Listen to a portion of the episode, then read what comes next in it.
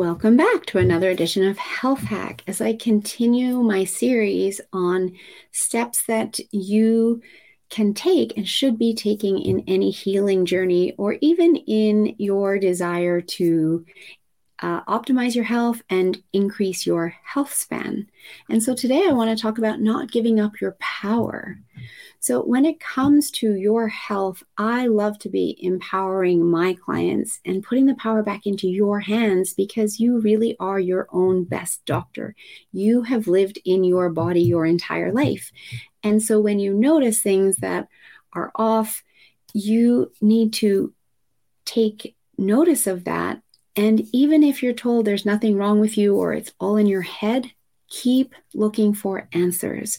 The best relationship that you can have with your doctor, with any health practitioner, is one that is in partnership, where you are feeling heard and understood, and where you have a say.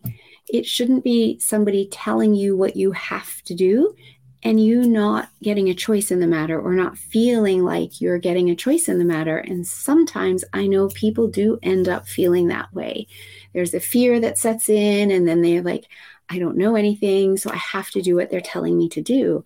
However, when you set aside the fear, and the fear happens when you don't have any control because you don't know anything, you can also do your research. You can seek out second opinions.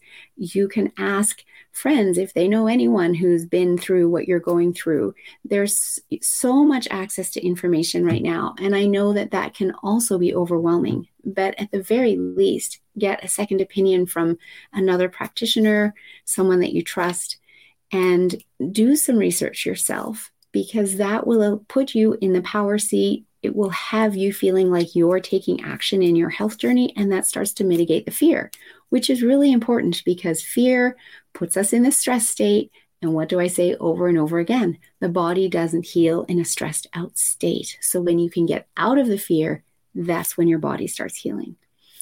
So I hope that's helpful and continue to tune in to the rest of this series as I continue to give tips of things you can do, you can take action in your healing journey.